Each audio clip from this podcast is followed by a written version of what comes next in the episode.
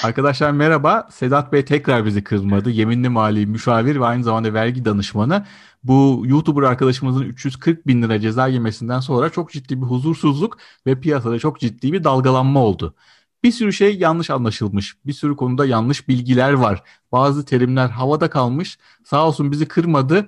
Tekrar yayına geldi. Bu sefer ben müsaadenizle mikrofonu ona bırakacağım. Kendisi bize uygun gördüğü şekilde anlatsın. Ben sizin sorularınızı gene arada girip soracağım. Sedat Bey tekrar hoş geldiniz. Buyurun lütfen. Hoş bulduk. Teşekkürler. Ee, şimdi en son e, yapmış olduğumuz o görüşmeden sonra, videodan sonra ben de pek çok e, soru aldım, mesaj aldım. Bazı kavramların to- tam oturmadığı çok açık. O yüzden biraz daha detaylı açıklayarak gidelim istiyorum. Lütfen. Ee, internet üzerinden gelir elde eden, bu sadece e, YouTube anlamında değil, daha geniş bir kapsamda ele alalım istiyorum. O yüzden mümkün olduğunca her türlü kazancı kapsayacak şekilde bir e, bugün görüşme yapacağız sizinle. Evet. E, arada sorunuz olursa sorarsınız. Ben evet. kendim bir şey e, çıkardım. Ben müsaadenizle kendimce. çok kısa araya giriyorum. Fotoğraf Tabii. çekerek para kazanılabilir. İnternet sitenizde Tabii, reklam alabilirsiniz. Aplikasyon geliştirirsiniz. Oradan bir takım ödemeler Tabii. gelir. Yurt dışında hizmet veren firmalar var. İşte ufak evet. fiyatlarla e, hizmet örnek veriyorum video yapıyorsunuz. Bazı platformlar var. Upwork evet. gibi mesela. Onlardan evet. yani iş internetten gelir sağlamak dediğimiz zaman sırf YouTube'u biz konuşmuyoruz aslında. Herhangi evet, aynen. gelir diyelim. Bir sürü Tabii. alt başlığı var. Şu an benim adı, saymadığımda bir sürü vardır muhakkak. Evet. Buyurun. Şimdi e, şöyle başlayalım. Şimdi bir kazancın vergiye tabi olup olmayacağının önce belirlenmesi lazım. Bunun için de kazancın ne olduğunun tespiti çok önemli. Ee, genel olarak şöyle bir yanlış bilgi var. Ee, insanlarda e, olan ve piyasada dolaşan, Twitter'da, YouTube'da dolaşan. Ee, bir seviyeye kadar bütün kazançlar istisna gibi bir bilgi yerleşmiş insanlara. Ben öyle biliyordum. İşte 50 bin liraya kadar, 100 bin liraya kadar gibi rakamlar e, uçuşuyor havada. Şimdi böyle bir şey yok. Yani bu her kazanç için geçerli bir kural değil. O yüzden önce bu kazançların neler olduğunu bir tanımlayalım. Ondan sonra devam edelim. Lütfen. İlk açıklamamız gereken şey arzi kazanç. Arzi kazanç nedir? Çünkü istisna dediğimiz kavram burada geçerli. Arzi kazanç devamlı olmayan e, bir defalık mutat hale gelmemiş. Yani artık sizin bunu mesai haline getirmediğiniz, devamlı gelirinizin olmadığı bir kazanç türü. Tabiri caizse 40 yılda bir gelen para diyebilir miyiz? Anlaşılır evet, olsun diye. De, diyebiliriz. Örnek vermek gerekirse bunu örneklendirelim çünkü lütfen, lütfen, bunun oturması evet. çok önemli. Lütfen. E, bunu anlarsa insanlar biraz daha e, konuya hakim olurlar. Örneğin kendi aracınızı sattınız. Bu aracı sattığınızda 40 e, bin liraya kadar olan kazancınız istisna. 40 bin liranın üstünde bir kazancınız varsa bu vergiye tabi. E, bunun dışında örneğin e, ne olabilir? İşte bir fotoğraf çektiniz. Çok güzel, beğenildi. Birisi para teklif etti size, sattınız. Ama siz fotoğrafçı değilsiniz. Profesyonel olarak yapmıyorsunuz. Instagram'da koyduğunuz bir fotoğrafı bir gazete, bir dergi çok beğendi. Mesela National Geographic bir doğa fotoğrafı çektiniz çok beğendi ve size para gönderdi. Bu da arızi kazançtır. Çünkü siz bunu iş olarak yapmıyorsunuz, profesyonel olarak yapmıyorsunuz. Bir tane fotoğraf çekmişsiniz, oradan bir kazanç elde etmişsiniz. Bunun da yine 40 bin liraya kadar olan kısmı vergiden istisna. KDV'ye de tabi değil arızi kazançlar. Defter tutmanıza da gerek yok. 40 bin lirayı aşan kısım varsa bunun için beyanname vermeniz lazım. Örneğin yine daha çarpıcı olması açısından bir örnek. Ee, siz işte Taksim'de bir büfe işletiyorsunuz. Gelen geçen size adres soruyor değil mi? Bir kişi sordu, işte tarif ettiniz, adam size para verdi bunun için.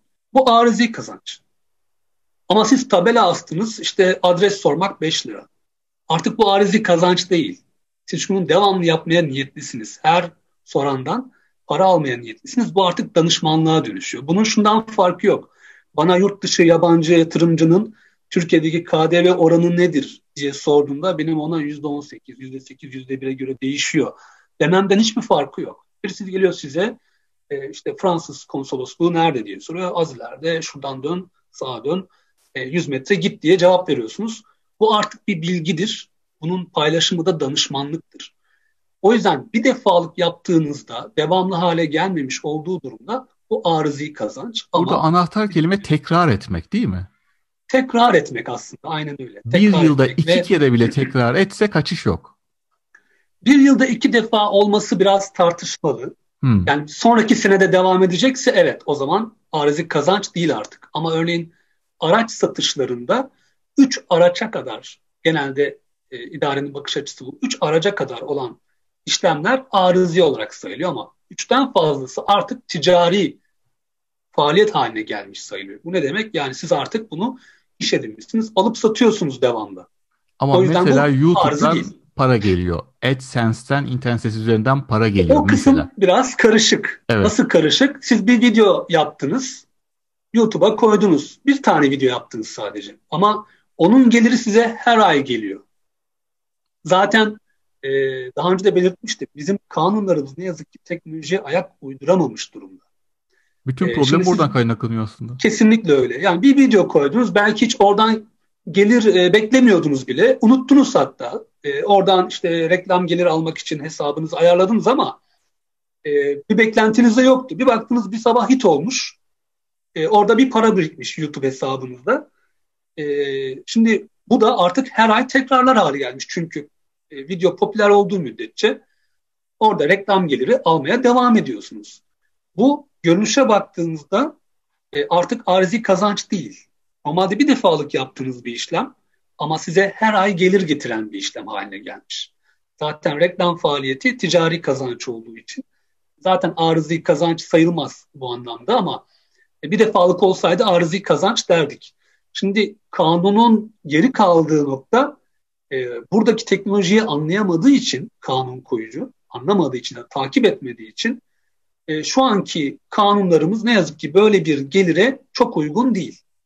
Burada aslında şöyle bir şey olması gerekirdi. Bu tür platformlarda elde edilen kazançların ilk yıl veya belli bir sınıra kadar istisna tutulması, bunun artık devamlı hale geldiğinin kişi tarafından, mükellef tarafından da anlaşıldığı noktada defter tutma, fatura düzenleme, beyanname verme gibi yükümlülüklere tabi olması gerekirdi. Şimdi ilk günden bu kişinin bunu bilmesi çok mümkün değil. Ama kanun diyor ki ilk günden itibaren sen ticari faaliyetle e, uğraşıyorsun. Bu yüzden vergi mükellefisin. İşte bu en noktada çok... kanun teknolojiye ayak uyduramamış durumda. En çok Bunun için bir süre verilmesi lazım. Müsaadenizle YouTube'dan ayda 20 lira geliyor, 50 lira geliyor. Evet. Ben şirket kursam KDV'si, stopajı, bağ kuru, muhasebeci parası, evet, defter evet. parası hani 50 lira değil ayda 500 lira masraf yapacağım. 50 lira gelecek 500 lira masraf. Belki daha fazla. 500 evet, örnek işte bu 20 lira 50 lira her ay geldiği için arızi kazanç sayılmayacağı için, ticari kazanç olacağı için ne yazık ki vergiye tabi ve ve defter tutmanız gerekiyor. En çok sorulan ee, soru bu bu arada. Evet, ben şimdi sizinle yaptığımız son videoyu izlerken yan tarafta başka bir video belirdi. Onu açmış oldum. Şöyle bir baktım acaba neler söylüyor. Orada da e, şahıs şirketi kurmak gerekli mi gibi bir konu işlenmiş. Ama e, biraz dinlediğimde arkadaş da sanırım konuya hakim biri değil, yanlış bilgiler veriyor. Çok Özetle yaygın. Yanlış şunu bilgi çok yaygın. Özetle şunu söylüyordu. E, eğer kazancınız işte bin lira, iki bin liraya ulaşmıyorsa şahıs şirketi kurmayın, değmez. Şimdi bu direkt risk alın, vergi cezasına muhatap olmanız anlamına geliyor aslında. Hazır olun. yani çünkü siz vergi mükellefiyetinizi yerine getirmemiş oluyorsunuz bu şekilde. Her ne kadar kanunlarımız ne yazık ki bu teknolojiye, dijital ekonomiye çok fazla ayak uyduramamış olsa da uyulması gerekiyor. E, bu anlamda buradan gelir bekleyen insanların bu ödevlerini yerine getirmesi şart.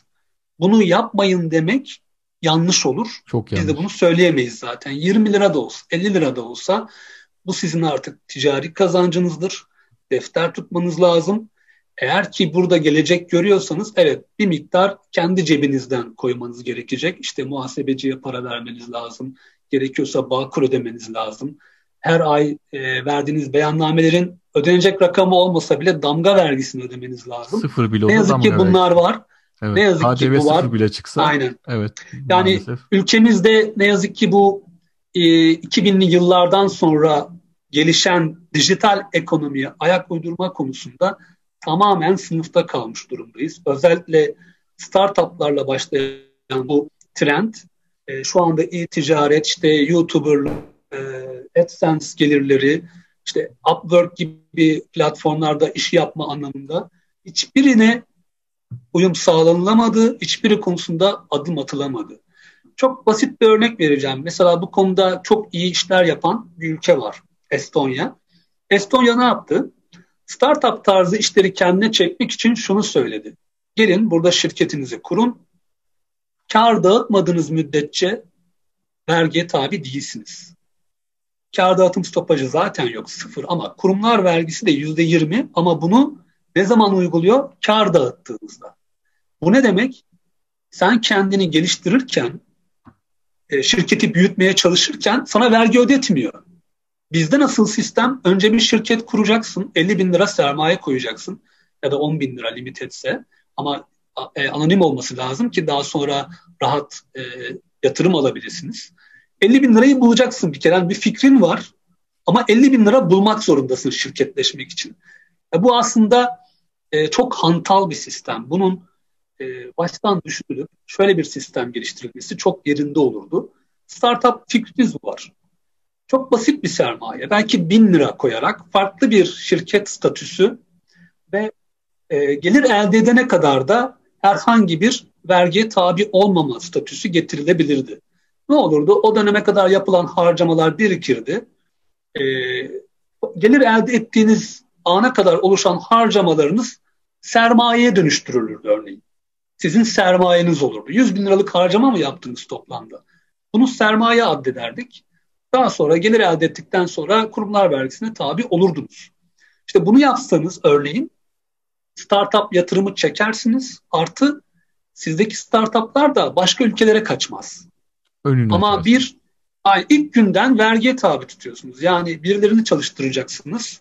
E, gelir vergisine tabi, Bağkur'a tabi, işte SGK'ya tabi. E, yani bunların hiç gelir elde etmediğiniz bir dünyada vergi ödemeleri var. Zaten bunları yaptığınız zaman batmaya mahkum hale geliyorsunuz ya da bunları kayıt dışı yapmak zorunda kalıyorsunuz. Yani sistem sizi o noktaya itebiliyor. Tabii ki yanlış e, ama e, ilk günden yatırım bulmanız da çok zor ya da yatırım almak zorundasınız. Yani bir fikriniz var bunu geliştirebilirsiniz aslında ama yatırım almaya zorlanıyorsunuz. O yüzden burada ben insanları suçlayamıyorum. Biraz sistemin burada e, sıkıntıları var. Bunun güncellenmesi, geliştirilmesi, takip edilmesi hatta önüne geçilmesi. Yani teknolojinin önüne geçmek lazım. E, şimdi işte kripto paraları vesaire konuşuyoruz. Bunlarla ilgili düzenleme yapılması lazım ki yarın bir gün bu konuda miras mevzusu ortaya çıkacak. Veraset intikal vergisi nasıl ödenecek? E, değerlemesi nasıl yapılacak? Bununla ödeme yapıldığında fatura düzeni, KDV'si nasıl hesaplanacak? Kârı, Bunların hepsinin zararı. aynen düşünülmesi lazım. Yani en basiti kripto para cinsinden sözleşme yaptınız, akıllı sözleşme yaptınız. Bunun damga vergisi nasıl hesaplanacak? İşte Nereye bunları damga düşünerek damga vurulmayacak tabii ama hani sözleşmeye tabi olacak mı? Bunların düşünülmesi lazım ve kanunlara yerleştirilmesi lazım. Siz insanları yeteri kadar bilgilendirmeden insanlardan bu ödevlere tam uymasını bekleyemezsiniz. Böyle bir hakkınız olamaz. Yani gerçekten anayasamız aslında biraz daha mükellefi korur şekilde düzenlenmiş olsa bu insanların hepsinin mahkemeye gidip çatır çatır davaları kazanması lazım. Çünkü mükellef olarak yeterli bilgi almamışsınız. Yani e, YouTube diye bir şey çıkmış oradan para kazanılıyor. Açıklama yapmanız lazım. Arkadaşlar YouTube'da elde ettiğiniz bu gelirler vergiye tabidir. Çok basit bir şey yapabilirsiniz aslında. Ne yaparsınız? YouTube'a reklam verirsiniz. Bir dakikalık reklam ver. Yani gelir idaresi başkanlığı olarak. Şimdi izlediğiniz videoda insanların elde etmiş olduğu reklam kazançları vergiye tabidir. Bunun farkında olun. Vergi dairesine gidin, yükümlülüklerinizi yerine getirin diye uyarın insanları. Bunun biz nasıl şimdi e, sizinle konuşuyorsak bu konuyu aynı şekilde bir videoda paylaşılması gayet de mümkün. Kesinlikle. İnsanların aklındaki soruları e, cevaplayacak şekilde e, yapılması mümkün. Mesela bu hani genel olarak evet. bir eleştiri, sistem eleştirisi oldu ama konuya dönersek şimdi arızi kazanç dedik, onu açıkladık. E, arızi kazançta tekrar etme, devamlı olma gibi unsurlar yok. E, böyle olduğu durumda yani tekrar etmediği, devamlı olmadığı durumda arızi kazançlar belli bir sınıra kadar e, istisna. O sınır nedir? Bu yıl için 40 bin lira ama her yıl güncellenen bir sınır bu. Bu sınırı aşan kısım vergiye tabi. Bunu da beyannameyle veriyorsunuz e, Mart ayında. E, KDV e, yok. Defter tutmanıza gerek yok. E, fatura düzenlemenize gerek yok. Sadece elinizde ödemeyi nasıl aldığınıza dair bir belge olur. Da genelde banka dekontu olur ya da tediye fişi olur. Bu şekilde e, bu net. Şimdi ağrı, herkes e, bunun yani bu sınırın ticari kazançta ve serbest meslek kazancında da uygulanacağını düşünüyor. Öyle bir şey yok ne yazık ki. Ticari kazançta ve serbest meslek kazançlarında ilk günden itibaren vergi mükellefisiniz. Şimdi arızi kazancı ticari kazançtan ve serbest meslekten ayıran şey nedir? Ticari kazancın zaten neler olduğu kanunda belirtilmiş. İşte bunlar alım satım kazançları, komisyon gelirleri, yayın kazançları, reklam, ilan gelirleri, e, brokerlık vesaire, madencilik bunlar sayılmış durumda. Bunlar ticari kazanç. Bunlar zaten e, sermaye ve e, organizasyon içeren hem emek hem sermaye bileşiminden oluşan kazançlar. Arzi kazanç dediğimiz gibi tekrar yoktu ama ticari kazançta artık bir organizasyon olduğu için zaten siz bunu tekrar etmesi üzerine bir organizasyon geliştirmişsiniz. İşte az önce verdiğimiz örnekte siz tabela asıyorsunuz. Adres sormak 5 lira. Bu artık organizasyon. Siz hazırlıklısınız. Ne yapmışsınız? İlanınızı yapmışsınız orada 5 lira diye fiyat biçmişsiniz. Her gelenden 5 lira alacaksınız. Ya da e, yine çok sorulan bir soru hatta sanırım YouTube'daki yorumlardan bir tanesinde vardı. Hisse alıp satmak ticari kazanç sayılır mı? Normalde hisse alıp satmak yatırım kazancıdır yani değer artış kazancıdır. E, bu da işte belirli şartlarda vergiden istisnadır. Borsa İstanbul'da yapıyorsanız bunu. Belli bir süre tutmak şartıyla. E, Borsa İstanbul'da yapılan kazançların hepsi geçici madde kapsamında zaten istisna hmm. şu anda. Süper. Ama normalde normal bir yatırım yaptığınız Borsa İstanbul'da olmayan hisselerde de yatırım yaptığınızda iki yıldan fazla elde tutarsanız yine istisna var. Fakat bunu ticari kazanç sayılması da mümkün. Nasıl mümkün? Siz örneğin e, işte Bloomberg vesaire gibi şeyleri aldınız, yazılımları aldınız, ekranları donattınız odanıza. TradingView aldınız en yaygın. Hani Bloomberg falan biraz evet, daha pahalı aynen da. öyle. TradingView evet. normalde insanların evine girebiliyor. Evet ama hani bir yatırım yaptınız bunun evet. için. Ekranlar aldınız, Bu yatırım takip ufak da olsa yatırım kabul ediliyor ama değil mi? Tabii ama e, şöyle bir ayrım var. Şimdi siz bunu artık günlük iş haline getirmişsiniz ve her gün alıp satıyorsanız özellikle de e, dışarıdan bir e, kredi kullanımı yapıyorsanız bunun için dış kaynak kullanıyorsanız ya da insanlardan para toplayıp onları değerlendirme yoluna gidip buradan komisyon elde etme yoluna girmişseniz bu ticari kazanç. Geçmişte bir e, mahkeme kararı vardı. E, bir kişinin bu tür hisse alım satım kazançlarında kredi kullanmış olmasını ticari kazancın göstergesi sayıyor mahkeme kararı. Yani kendi paranızı değerlendiriyorsanız bu yatırım kazancıdır diyor. Buna öyle bakıyor. Değer artış kazancıdır. Ama e, bir dış kaynak kullanıyorsanız burada artık bir yatırım yani sermaye yatırımı söz konusu. Dış kaynak kullanımı söz konusu. Ve özellikle de bu tür ekrandır, yazılımdır, bu tür yatırımları da yapmışsanız ve gününüzü bu şekilde harcıyorsanız yani bütün gün oturdunuz ekran başına analiz yapıyorsunuz. Konusunda hatta eğitimler almışsınız. Bütün gününüzü böyle geçiriyorsunuz. Siz artık bunu iş olarak yapıyorsunuz diye bakar. İşte bu noktada bu ticari kazanç sayılır ve artık sizin defter tutmanız, e, beyanname vermeniz, bununla ilgili kazançlarınızı belgelemeniz gerekiyor. Başka bir örnek işte kendi aracınızı sattınız. E, bu arızi kazanç demiştik ama siz devamlı alıp satmaya başladınız. Burada güzel kar var dediniz. Alıp satıyorsunuz. Bu artık ticari kazanç kapsamına giriyor. İdarenin verdiği özelgelerde üçten fazlasını, üç ve fazlasını e, ticari kazanç sayarım diyor. Çünkü artık siz kendi ihtiyacınız için bir araç almamış oluyorsunuz. Siz alsat yapmaya başlıyorsunuz. Bunun tabii hukuki başka kriterleri de var. Belge almanız lazım ama örnek olarak verdim sadece. Ya da e, ikinci el eşya alıp satıyorsunuz. Kendi evdeki eşyanızı sattığınız zaman bu arızi kazanç. Ama dükkan açtınız ve ikinci el eşya alıp satıyorsunuz. Bu artık ticari kazanç. İşte bu tür kriterler var. Alım satım işleri genel olarak ticari kazanç. Reklam faaliyeti de ticari kazanç. Bu YouTube'da da olabilir. AdSense, Google'da da olabilir. Bunların hepsi ticari kazanç. Şimdi ticari kazancın vergilendirilmesinde başka kriterler de var. Ticari kazanç elde eden insanlar basit usulde vergilendirilebilir. E, gerçek usulde vergilendirilebilir. Basit usul biraz daha e, adı üstünde zaten basit bir süreç. Ben e, defter tutmuyorsunuz, fatura düzenlemiyorsunuz. E, belge düzeni anlamında bir şart yok. E, gerçi belge, fatura düzenliyorsunuz aslında ama defter tutmuyorsunuz. E, bu sadece belli başlı işler için örneğin taksiciler kendi taksisini e, kendi kullanıyorsa yanında başka birini çalıştırmıyorsa çırak, çırak vesaire Kuaförler yani yanılmıyorsam. E, aynı şekilde e, ve orada tabii başka kriterler de var. Kira gideriniz vesaire de önemli. E, fakat ilan ve reklam faaliyetleri basit usulde vergilendirilemiyor. Gerçek usulde vergilendiriliyor. O yüzden YouTube veya AdSense geliriniz varsa bunlar gerçek usulde vergiye tabi. Yani defter tutmanız şart. Aslında sorulan soruların şart. çoğu internet sistem var. AdSense'den reklam geliyor. YouTube kanalım evet. var. Az da olsa para geliyor. Fotoğraf satıyorum. Hı-hı. Aplikasyon geliştiriyorum. Hizmet veriyorum. Benim Hı-hı. anladığım, yanlış anladıysam düzeltin lütfen. Bunların hepsi hiç kaçışı yok ticari kazanç. Hepsi değil. Şimdi fotoğraf çekiyorsunuz, satıyorsunuz ya da işte yazılım geliştiriyorsunuz. Bunlar serbest meslek faaliyeti aslında. Onu ayıralım.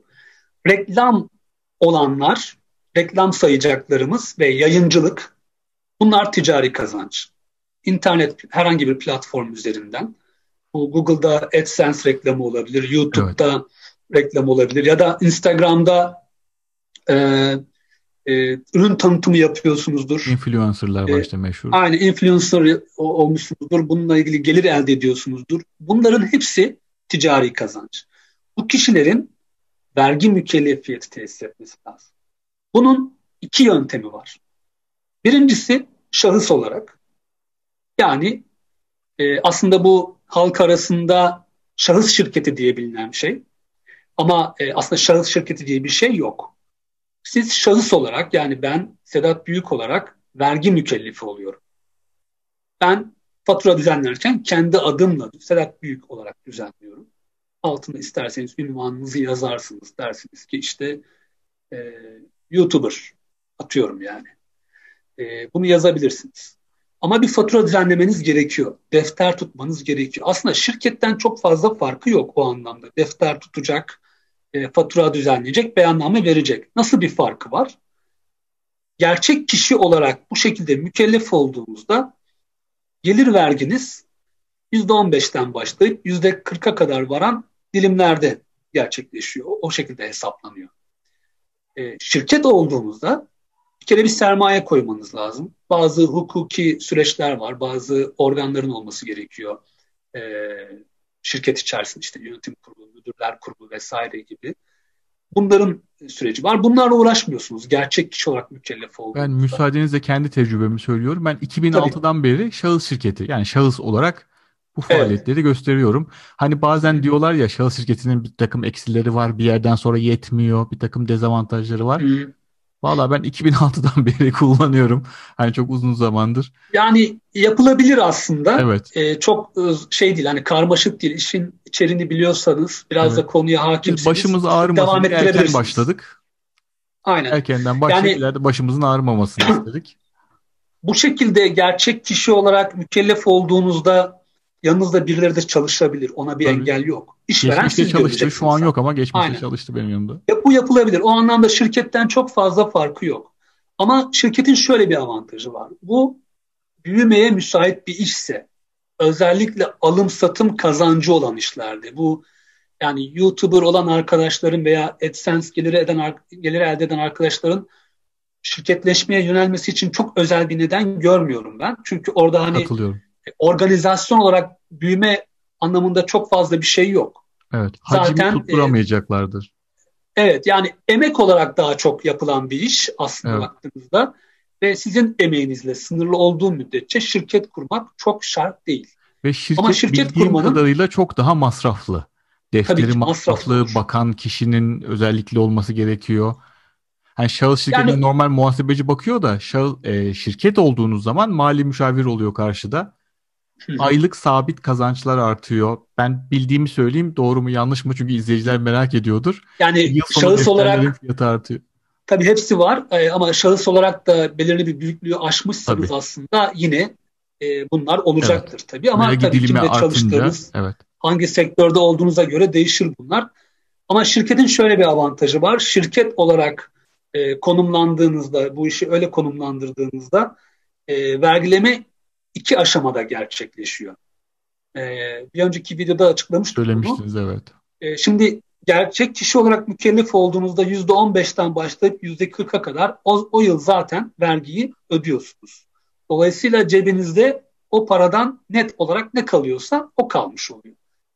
Şirket olarak yaptığınızda ise bu işlemi, bu faaliyeti e, vergileme şirket bünyesinde %20 ile sınırlı kalıyor. Önümüzdeki sene %20 olacağı için kurumlar vergisi o şekilde söylüyorum. Şu an %22 normalde. E, şirket kar dağıttığındaysa ilave bir %20 daha vergi var. Bunun %15'i şirket kar dağıtırken %5'i de siz daha sonra beyanname vermeniz gerekiyor o şekilde.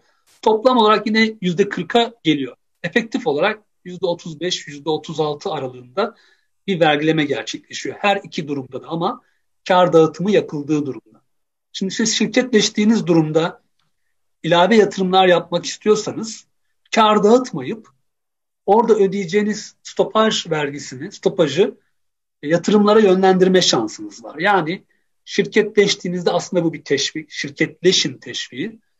E, o vergiyi ödemek yerine ilave yatırımlarda kullanma şansınız olduğu için size böyle bir imkan sağlıyor. Ama gerçek kişi olduğunuzda ben %20 ödeyeyim de %20'yi ödemeyip yatırımlarda kullanayım deme şansınız yok.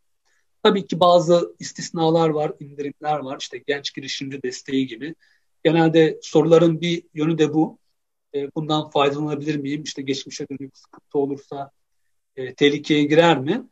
E, ona da kısaca değinirsek Lütfen. genç girişimci desteğinin temel şartlarından bir tanesi işe başlamayı zamanında bildirmek. Şimdi gelen sorulardan bazıları şöyleydi. Ben işte 10 e, ay önce başladım. E, bugün itibariyle mükellefiyet açsam genç girişimci desteğim tehlikeye girer mi? Ben o bundan faydalanabilir miyim? YouTuber'da böyle yemişti. 300 evet, onun zaten yani. problemi buydu. O destek iptal edildiği için vergileri de eksik ödedi diyerek cezalar kesilmişti.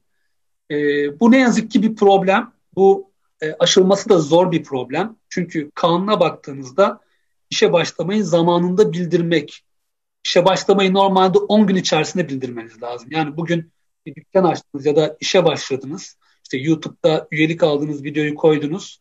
Oradan gelir elde edecek şekilde ayarlamaları da yaptınız. Aslında işe başlamış oldunuz. Çünkü organizasyonu tamamlamışsınız. 10 gün içerisinde mükellefiyetinizi açmanız lazım. Bunu geçirdikten sonra artık geç kalmışsınız demektir. Ben müsaadenizle Genç girişim desteği de tehlikeye girer. Soracağım çok soruluyor. Tabii. Şimdi şöyle bir durum var. YouTube'da kazanç oluşuyor. Mesela aylık 20 lira, 20 lira, 20 lira oluşuyor. Evet. Ama siz istediğiniz zaman çekiyorsunuz. Evet biliyorum. Örnek verdim. Ben 300 liraya 400 liraya geldi çektim. Devlet çektiğime bakıyor. Gelirin oluştuğuna bakmıyor değil mi? Yok öyle değil. Şimdilik öyle, değil. öyle bakıyor çünkü onu görüyor. Evet. Gelen Ama aslında ticari kazanç dedik ya. Ticari kazançta tahakkuk esası vardır. Siz o geliri hak ettiyseniz, o geliri çekmeye hak kazanmışsanız onu beyan etmeniz lazım.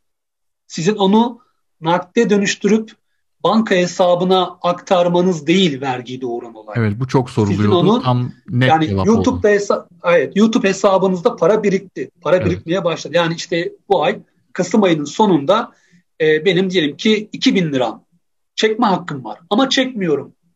Seneyi Fark bekliyorum. etmez. Hmm. Ben o hizmeti verdim. Ben o kazancı hak ettim. Dolayısıyla tahakkuk etti.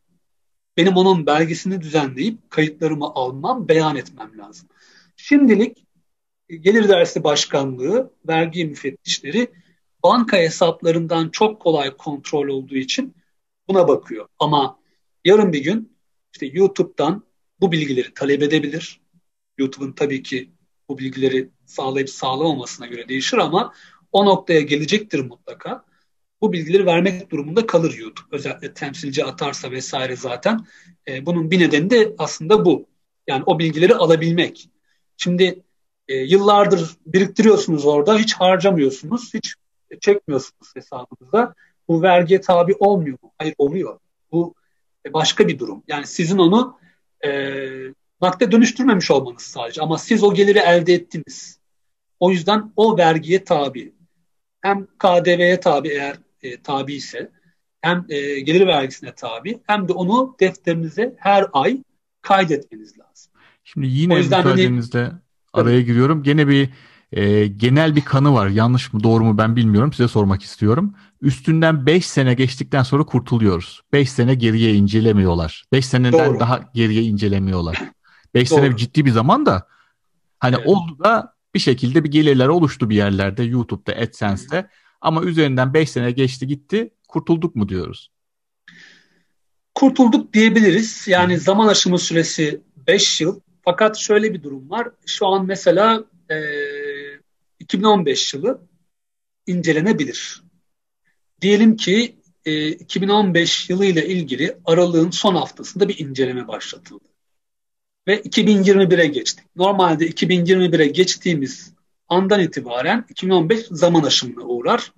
2015 ile ilgili herhangi bir tarihiyat yapılamaz. Yani cezalı işlem yapılamaz. Fakat 2020'nin son haftasında başlayan inceleme bir yıl sürebilir teorik olarak. Dolayısıyla 2015 için hala cezalar yazılabilir. O yüzden hani e, bu yılın sonunda 2015 zaman aşımına uğruyor, rahatlıyorum diye bir kanı olmasın. Son hafta gelecek bir yazıyla dünyanız değişebilir. Ama normalde doğru. Bu yani kanununa efsanesi tabi değil yani bu aslında. yok değil hayır. Vergi usul kanununa tabi vergiler için 5 yıl, gümrük vergileri için 3 yıl, e, SGK için 10 yıldır zaman aşımı. Bazı vergilerde tabii farklı uygulamalar olabiliyor. Örneğin e, damga vergisinde bir sözleşme yapmışsanız o sözleşme geçerli olduğu müddetçe isterseniz 2010'da imzalayın. Bitişi 2017 ise hala geçerli bir sözleşme ise geçerli olduğu ve zaman aşımı içerisinde kalan dönemde hala ceza yazılabilir.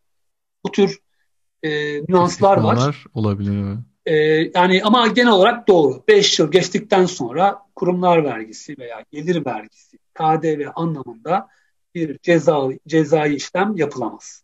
Yani 2021'e geçtikten sonra 2015 için rahat bir nefes alabilir insanlar ama farkındaysanız da mesela o ceza yiyen arkadaşım 2015 dönemi incelenmişti. Genelde zaman aşımına uğramak üzere olan dönemler incelenir. Ve Yani onu ileriye bir hani toparlayalım. bir şey yakalarsa da ileriye doğru da uygular. Hani 2015'te Evet. yakaladı. 2016, 2017, 2018, 2019, 2020, 2020'nin de peşine Tabii. düşüp Tabii. Cezayı Yani onu şey, zaten bir yerden yakaladıysa ve sonrasında da vergi mükellefiyeti oluşturulmamışsa geri kalan yıllarda zincirleme olarak devam eder. Ee, bir ayrıntı da hani herkes incelenecek mi? Öyle bir şart da yok. Bu, Bu da biraz çok daha soruluyor. Hani şans Evet, nedir? Ben rastlantısal. 20 lira kazanıyorum. Hani gidip şirket açsam 500 liraya mal olacak. Bu çok soruluyor. Hani acaba şansımı denesem mi? Yüzde kaçtır diye soruluyor. Hani yüzde verilmez ben biliyorum da. Hani sorulduğu için Şimdi şans dene, deneyin demek tabii ki çok mümkün değil. Herkesin biz kanunlara uymasını e, şans yüzde da de o yüzde bir umarız ama- olur. Şöyle bir şey var. E, inceleme yaparken Gelir Dersi Başkanlığı inceleme elemanları e, genelde bir e, rakam belirlerler. İşte yıllık e, banka hesabında işte en az 50 bin lira banka transferi olan veya en az 10 bin lira gibi bir kıstas belirlerler. Oradan yapılan sınıflandırma sonucunda ortaya çıkanlar incelenir. Yani 20 lira, 10 lira, 30 lira gibi rakamlar için onlar da uğraşmaz. En çok Ama korkan arkadaşlar da gereken... haklı olarak onlar. Hani e tabii çünkü onlar şöyle bakıyorlar oraya. Yani evet. bu parayı beyan etsem zaten sırf defter tutma için e, muhasebeciye vereceğim para bundan fazla diye bakıyor. Çok Haklı çok fazla anlamda. evet. Ama kanuna göre baktığınız zaman da vergiye tabi aslında. Onun da e, devlet başlığı beyan yapması gerekiyor. Evet, evet. E, sizin eklemek istediğiniz bir şey var mı? Şimdi e, ticari kazançtan sonra aslında biraz da serbest meslek kazancına Lütfen. değinmek istiyorum. Lütfen. Orada ben sizi uzatmadan... yakalamışken vaktinizi çok almak evet. istemiyorum ama öyle güzel anlatıyorsunuz ki hem ben öğreniyorum hem o kadar çok soru birikti ki. Hani gelen sorulardan linki, da anladım. Linki evet. paylaşacağım ama. Alın bunu dinleyin. Her tamam. şey var burada derli toplu diye. Ha, tabii yine her şey yok. Biz burada hani e, arzi tabii, kazanç, tabii. ticari kazanç ve tabii. serbest meslek tabii, kazancına değindik ama Çoğunluğun aslında sorusunu dışında... kapsıyor diyeyim. Her şey var Aynen. demeyeyim. Yanlış söyledim ben. Yani internet üzerinden elde edilebilecek gelirler diye ben büyük e, sınırlandırdım konuyu. Evet. Onların çoğunu kapsıyor. Şimdi serbest meslek kazancına gelirsek, serbest meslek kazancı genel olarak danışmanlık işleridir diyebiliriz aslında. Teknik danışmanlık e, olabilir, uzmanlığınız olabilir. E, bir boyutu da bunun müellif kazançları. Yani yazar, e, işte senarist, şair, fotoğrafçı, yazılımcı, telife konu olan konularla ilgili bir kazancınız varsa satış veya kiralama şeklinde bunlar da serbest meslek kazancı sayılıyor. E, bunlardan elde edilen kazançlara bir istisna var. E, bugün gelen bir soru vardı. Onu özetleyeyim kısaca. Sonrasında lütfen. gerekirse daha detaylı bir ayrı şey yaparız onunla ilgili. Görüşme yaparız. Hı hı, Şimdi serbest meslek kazançları da vergiye tabi. Ee, örneğin danışmanlık yapıyorsanız e, ya da işte grafik çiziyorsunuz, yazılım yazıyorsunuz. Bunlar vergiye tabi. Ama örneğin yazılım örneğinden yola çıkarsak orada bir fark var çünkü onu vurgulamak lazım. Siz sipariş usulü yazılım yapıyorsanız yani birisi size bana şöyle bir e, yazılım yaz e, ve e, şu özellikler olsun bu özellikler olsun. Siz hizmet veriyorsunuz burada. Bu serbest meslek kazancı. E, bunu hangi platformda verdiğiniz, e, nereye fatura ettiğiniz vesaire çok önemli değil. Bu serbest meslek kazancıdır, vergiye tabidir. KDV boyutu ayrı. Yurt dışında bir her şey yapıyorsunuzdur. Yurt içinde bir yer için yapıyorsunuzdur. O tartışma ona girmeye gerek yok ama örneğin Upwork üzerinden ya da benzer platformlar üzerinden bu kazançları elde eden insanlar var. Tercümanlar var mesela. E, ya da işte proje Video yapıyorlar. E, aynen proje danışmanlığı şey, yapanlar var. Montajlıyorlar. Aynen montaj yapan outsource insanlar deniyor var. herhalde ona tam Evet. Terim. Bir nevi outsource tabii. Evet. E, ama bunun hani serbest meslek kazancı diyeceğimiz şeyler işte dediğiniz gibi video montajı yapanlar, e, çeviri yapanlar, e, danışmanlık yapanlar, işte vergi danışmanlığı bile olabilir. Hani daha genel bir danışmanlık da olabilir. Bir şekilde uzmanlığınızı kullanıyorsanız, e, orada bir emeğinizi kullanıyorsanız, birikiminizi, bilginizi bu serbest meslek kazancıdır. Ama kendi geliştirdiğiniz bir yazılımı örneğin yani kodları satmak anlamında ya da bununla ilgili bir başka bir gelir elde etmek anlamında bir kazancınız varsa bu artık telif konusuna giren bir kazanç olduğu için bunun maddesi ayrı bizim kanunlarımızda. Gelir vergisi 18'de.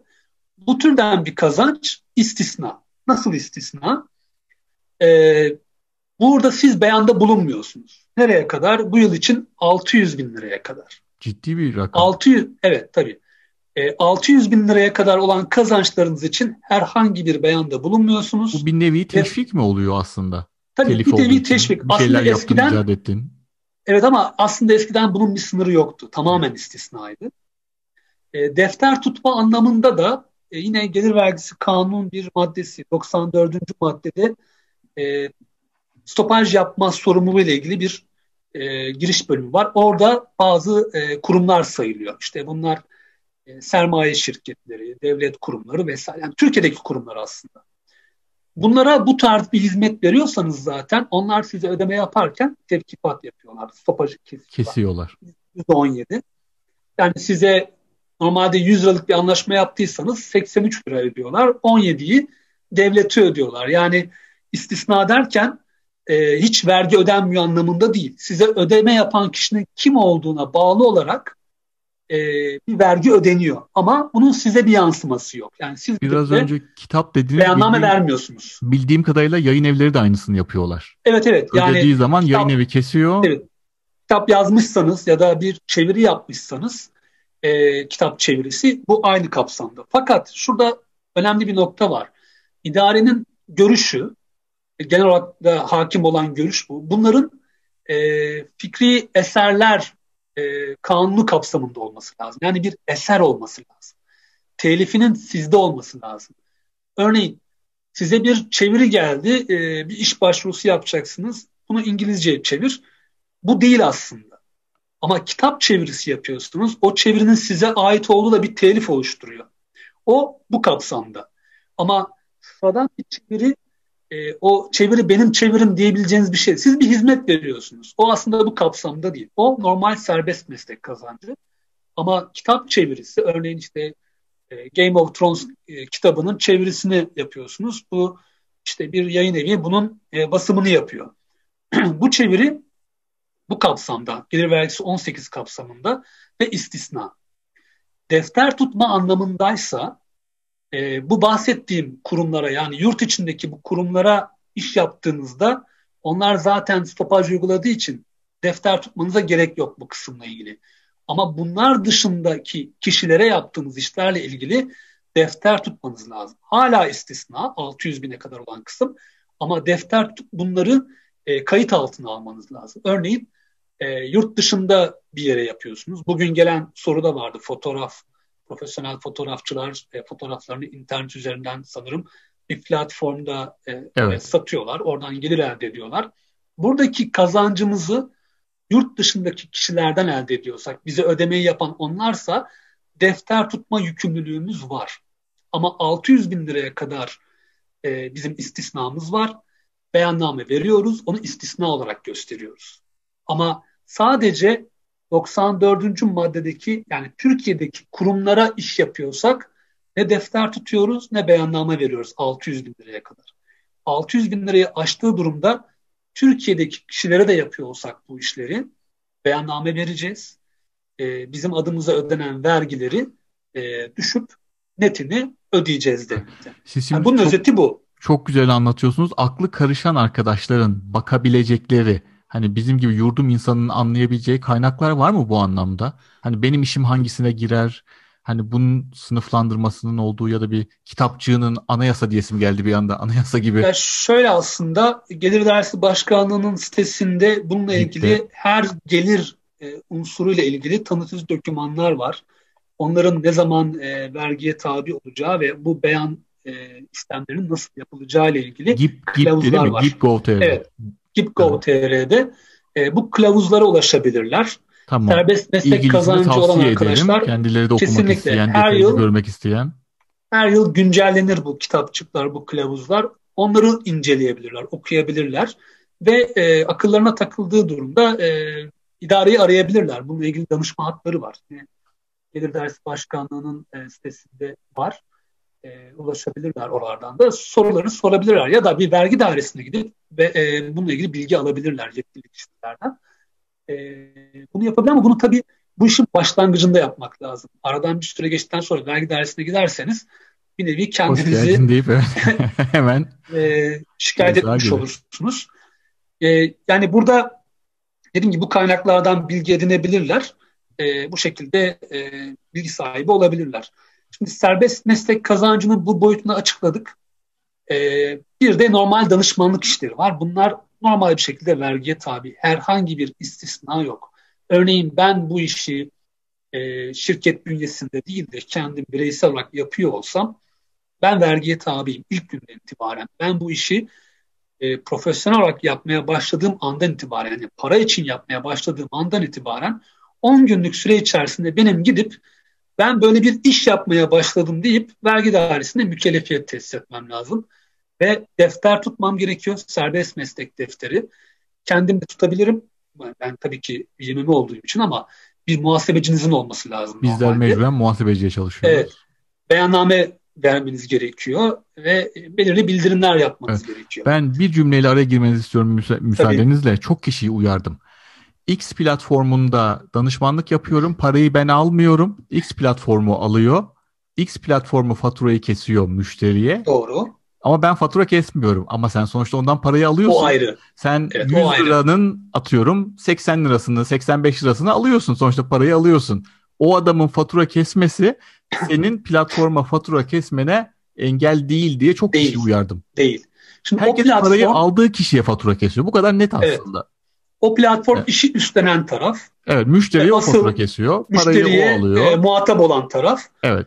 Ve size ödeme yapıyor. Size yaptığı ödeme ücretse onu ücret olarak beyan etmek lazım. Ama arada bir işçi işveren ilişkisi olmaz böyle bir e, durumda normalde. Siz e, serbest meslek faaliyeti elde e, şey faaliyeti gerçekleştiriyor olabilirsiniz. Bu platformlarda yapılan her işlemde serbest meslek faaliyeti olacak diye bir kural yok. Yapılan işin niteliğine göre değişebilir. Ticari kazanç da sayılabilir. Onu iyi anlamak lazım. Ama genelde danışmanlık ya da işte böyle bilgi birikiminizi kullanacağınız diğer işlerdir. Bunlar serbest meslek kazancıdır. E, parayı nereden aldığınız çok önemli değil. Yurt dışında bir müşteri için yapıyorsanız, yurt dışında faydalanma varsa bu KDV'den istisna olabilir ama gelir vergisinden istisna yok. O yüzden sizin de defter tutmanız lazım. Bu gelirleri beyan etmeniz lazım. Ben çok kişiyi bu Ve konuda uyardım. düzenlemeniz dikkat et. lazım. Çok kişiye dikkat et evet. dedim ben bu konuda. Şimdi burada kafa karıştıran bir nokta var. Hem Google'da hem YouTube'da hem de bu tarz platformlarda e, onlar sizden bir belge istemiyorlar. Sadece size ödemeyi gönderiyorlar. Onlar için bu yeterli. Çünkü yurt dışında bu işler bizdeki kadar e, katı kurallarla belirlenmemiş. Yani belge düzeni anlamında biraz daha rahat yurt dışı. Siz bir kazanç elde ediyorsanız sizin hesabınıza gelen e, parayı banka dekontu gösterdiği durumda o aslında bir kanıt. Ayrıca bir fatura düzenleyin diye şart yok çoğu ülkede. Ama bizde var. Örneğin Upwork gibi bir platformda siz iş yaptınız ve size bir para geldi.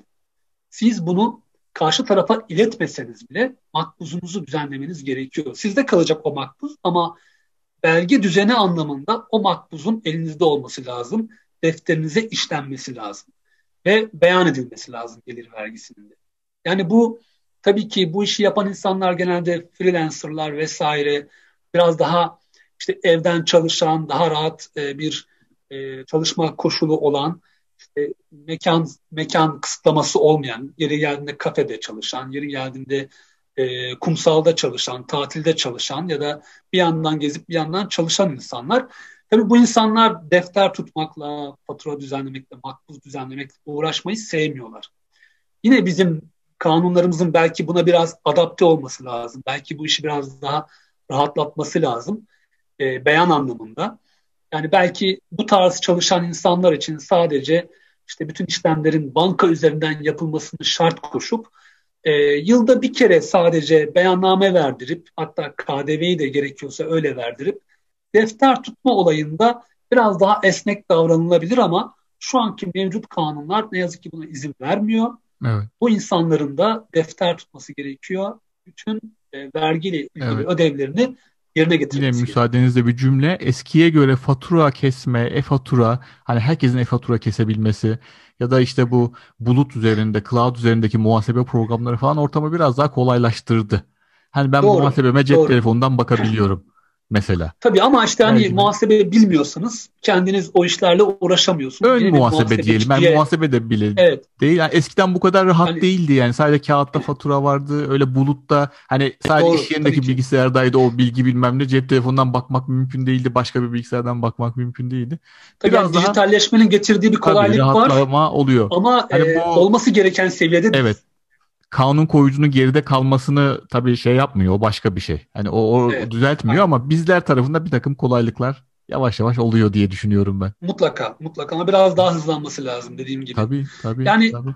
E, bütün bir şeyin özetini çıkarırsak en Lütfen. başta bizim kazancımızın arızi kazanç olup olmadığını iyi belirlemek lazım. Biz bu işi devamlı yapmayı düşünen biriysek, bununla ilgili bir yatırım yapmışsak, e, bu böyle bir kerelik bir gelir değilse bizim için bu arızi kazanç değil, herhangi bir istisna sınırımız yok. Sadece defter tutma, e, belge düzeni anlamında bazı sınırlar var. O da e, biraz daha hani daha az geliri olanların işini kolaylaştırmak anlamında.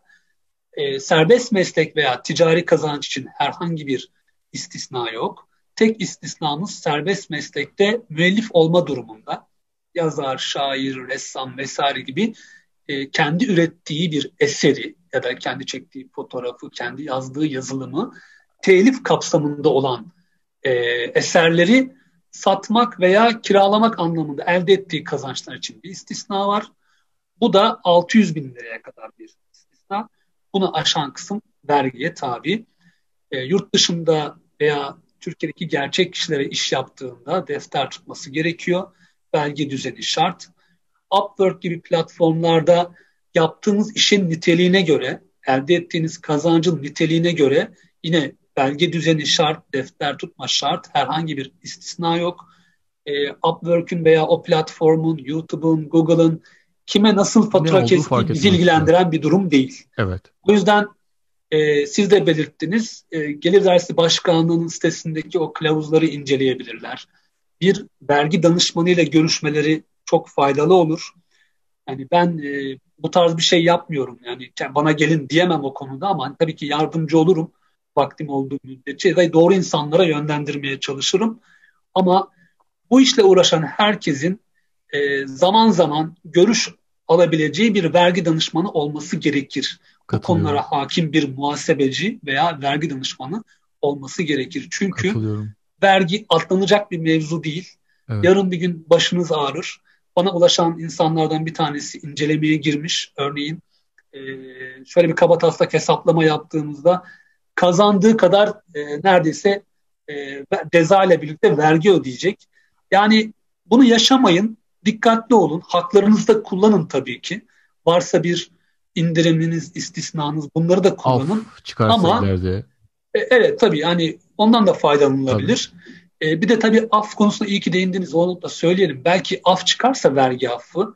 Bekleniyor işte şu an. 4-5 yıl evet belki 2021 Mayıs'ta evet. gelebilir diye bir söylenti var. Evet. Çok net bilmiyoruz. Net bir açıklama yok ama. Kaynak oluşturmak ee, için olabilir diye. Aynen. Geçmişte her ne kadar mükellefiyet tesis etmemiş olsanız da geçmiş yıllarla ilgili matra artırımı yaptığınızda orada asgariden rakamları ödersiniz. Çünkü daha önce bir beyanınız olmadığı için e, minimum rakamları ödersiniz. O yıllar için vergi affından faydalanın. Geçmiş yılları temizleyin çok ve hala mükellefiyet olarak. tesis etmediyseniz de bir an önce yapın ve bundan sonrasında doğru olarak beyan edin. Zaten vergi affının aslında amacı bu ama her iki yılda bir tekrarlandığı için artık insanlar nasıl olsa iki yıl sonra yine çıkar. Ben böyle devam edeyim modunda yaklaşıyorlar. O çok yanlış. E, bu YouTuber arkadaş gibi bir problem yaşamamak için çok ciddi cezalar olabilir. E, bunu mümkün olduğunca kanunlara uygun ilerlemekte fayda var. Evet. Dediğim gibi bir bilene danışırsanız Evet. E, onlar size yol Son gösterir. Söz müsaadenizle konuda. benim çevremde gördüğüm işte sosyal medya platformlarından gelen soruların çoğunda aslında kötü niyet yok. Çok ufak evet, bir kazanç yok. var. Ciddi bilgisizlik var. Ciddi akıl karışıklığı var. Hani insanların tabirini söylüyorum. Çoluğum çocuğum var. Başım ağrımasın. Yarın öbür gün karşıma çıkmasın. Nasıl temizleriz, nasıl hallederiz diye insanlar da bir arayış içinde aslında. Hani bu vergi affı belki direkt evet. çözüm olabilir bu tarz insanlara. Evet, çözüm olabilir. Ee, Bana yani gelen çoğu sorunun ki, altında bu var. Ne yazık ki işte zaten kanunun teknolojiye ayak uyduramıyor dediğimiz noktası bu. Ee, çok küçük kazançlarla başlıyor genelde bu tür işler. Ee, sonrasında artarak devam ediyor. O çok küçük kazançlarla insanlar tabii ki e, buna değmez diye bakıp erteliyorlar. Evet, büyüyeceğini Fakat, belki tahmin etmiyor. İleride evet, artacağını yani, tahmin etmiyor. Aynen öyle. E, ama işte söylediğimiz gibi kanunda ne yazık ki bununla ilgili bir e, şu rakama kadar istisna diye bir şey yok. Keşke evet. olsa. Evet. O durumda evet. kimse problem yaşamaz. Aslında olması evet. gerekir bence. E, çünkü yani e, gelirin doğuş e, süreci böyle. Evet. Bir anda ben buradan para kazanırım diyemiyor insanlar. Çünkü bu evet. bir biraz da şans. Yani e, bir video e, yüklediniz YouTube'a tut, evet. tutmadı bilemezsiniz. Onu ayın evet. sonunda görüyorsunuz. İşte evet. YouTube'da istatistikleri gördüğünüzde ancak anlıyorsunuz.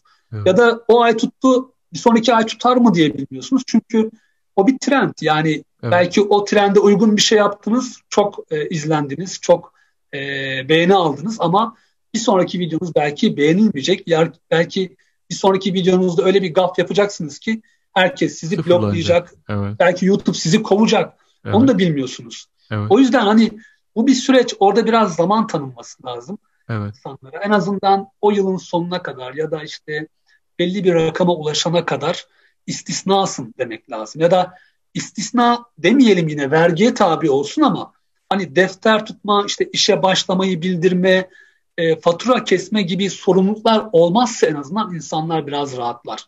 Yani yine beyan edilsin. Yıllık gelir vergisi de beyan edilsin. Ama böyle daha 30 lira, 50 lira, 100 lira ya da en fazla 500 lira elde ediyorken yani burada e, sadece her beyannamenin damga vergisini ödeseniz zaten bu paranın yarısı gidiyor.